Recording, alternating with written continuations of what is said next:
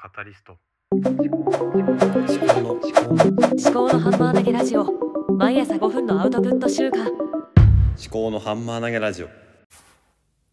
考のハンマー投げラジオ、毎朝5分のアウトプット週間。パーソナリティの辰巳明彦です。この番組は3児の父で理系出身事務職の私が自分の頭で物事を噛み砕いて未来の自分に届けるというテーマでお送りしております。この番組をお聞きいただきますと、なんだか自分でもアウトプットできるんじゃないかと思えてくるのではないでしょうか。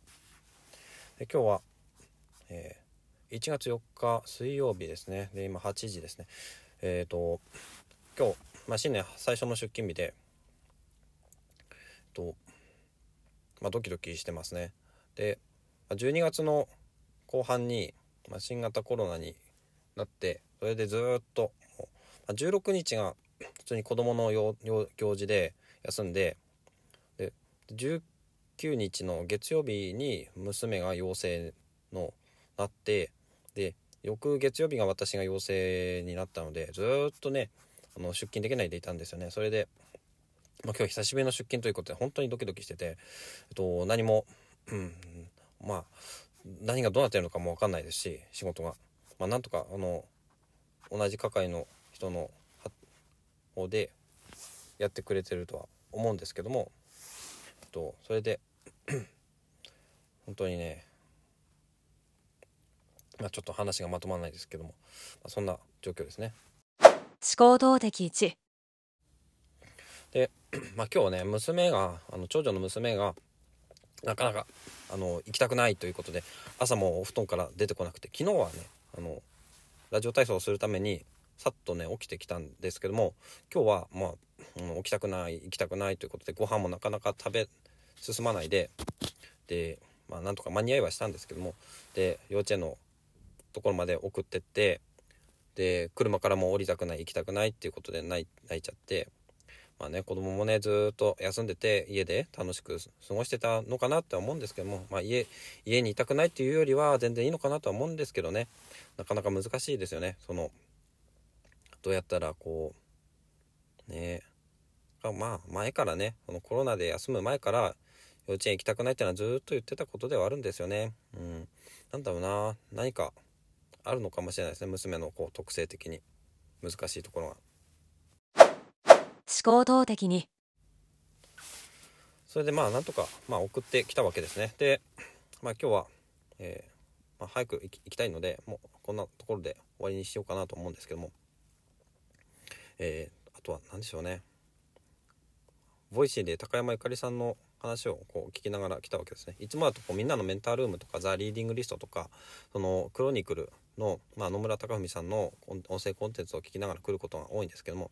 今日は久しぶりに、高山ゆかりさんのボイシーを聞きながら来たわけですね。で、いつも2倍速で聞いてるんですけども、久しぶりに、1倍速で聞いてみたんですが、ゆっくり話をしてて、落ち着きますね。やっぱり2倍速で、コンテンツを聞いているとすごくせかせかとしてしまうので、気持ちもだからやっぱり1倍速で聞くっていうのも、もしかすると大事なのかなってちょっと思いました。思考動的さで、最後の話としては、昨日ツイッターでちょっとツイートしたんですけども、フライヤーのゴールド会員みたいなのにもう一回登録することにしました。でフライヤーって、本の要約サービスなんですけども、前もね使ってたんですが、ちょっとね、本が読めてないなということで、本を読むわけではないんですけども、フライヤーに加入してちょっと新しい、刺激を入れるような、そういう、ものを取ってみようかなっていうことで、もう一回フライヤーに登録してみたっていうところですね。思考動的まとめ。はい、では最後までお聞きいただきましてありがとうございました。今日はね、新年久しぶりの仕事だということで、長女も久しぶりの、通園だということでね、なかなか厳しかった。で、私もこれからね、久しぶりの通勤でどういうふうに、どんな仕事が溜まってるのかとかね、ドキドキしているところです。で、あとはボイシーの高山ゆかりさんの声を1倍速で聞きながら来て、ちょっと心が落ち着いたかなというところですね。あとはこれから、フライヤーで、毎日ちょっと一つの要約を、読んだり、フライヤーだと音声で聞いたりとかもできるので、その辺で、ちょっとね、今年は少しずつ、インプットの質をね、いろいろ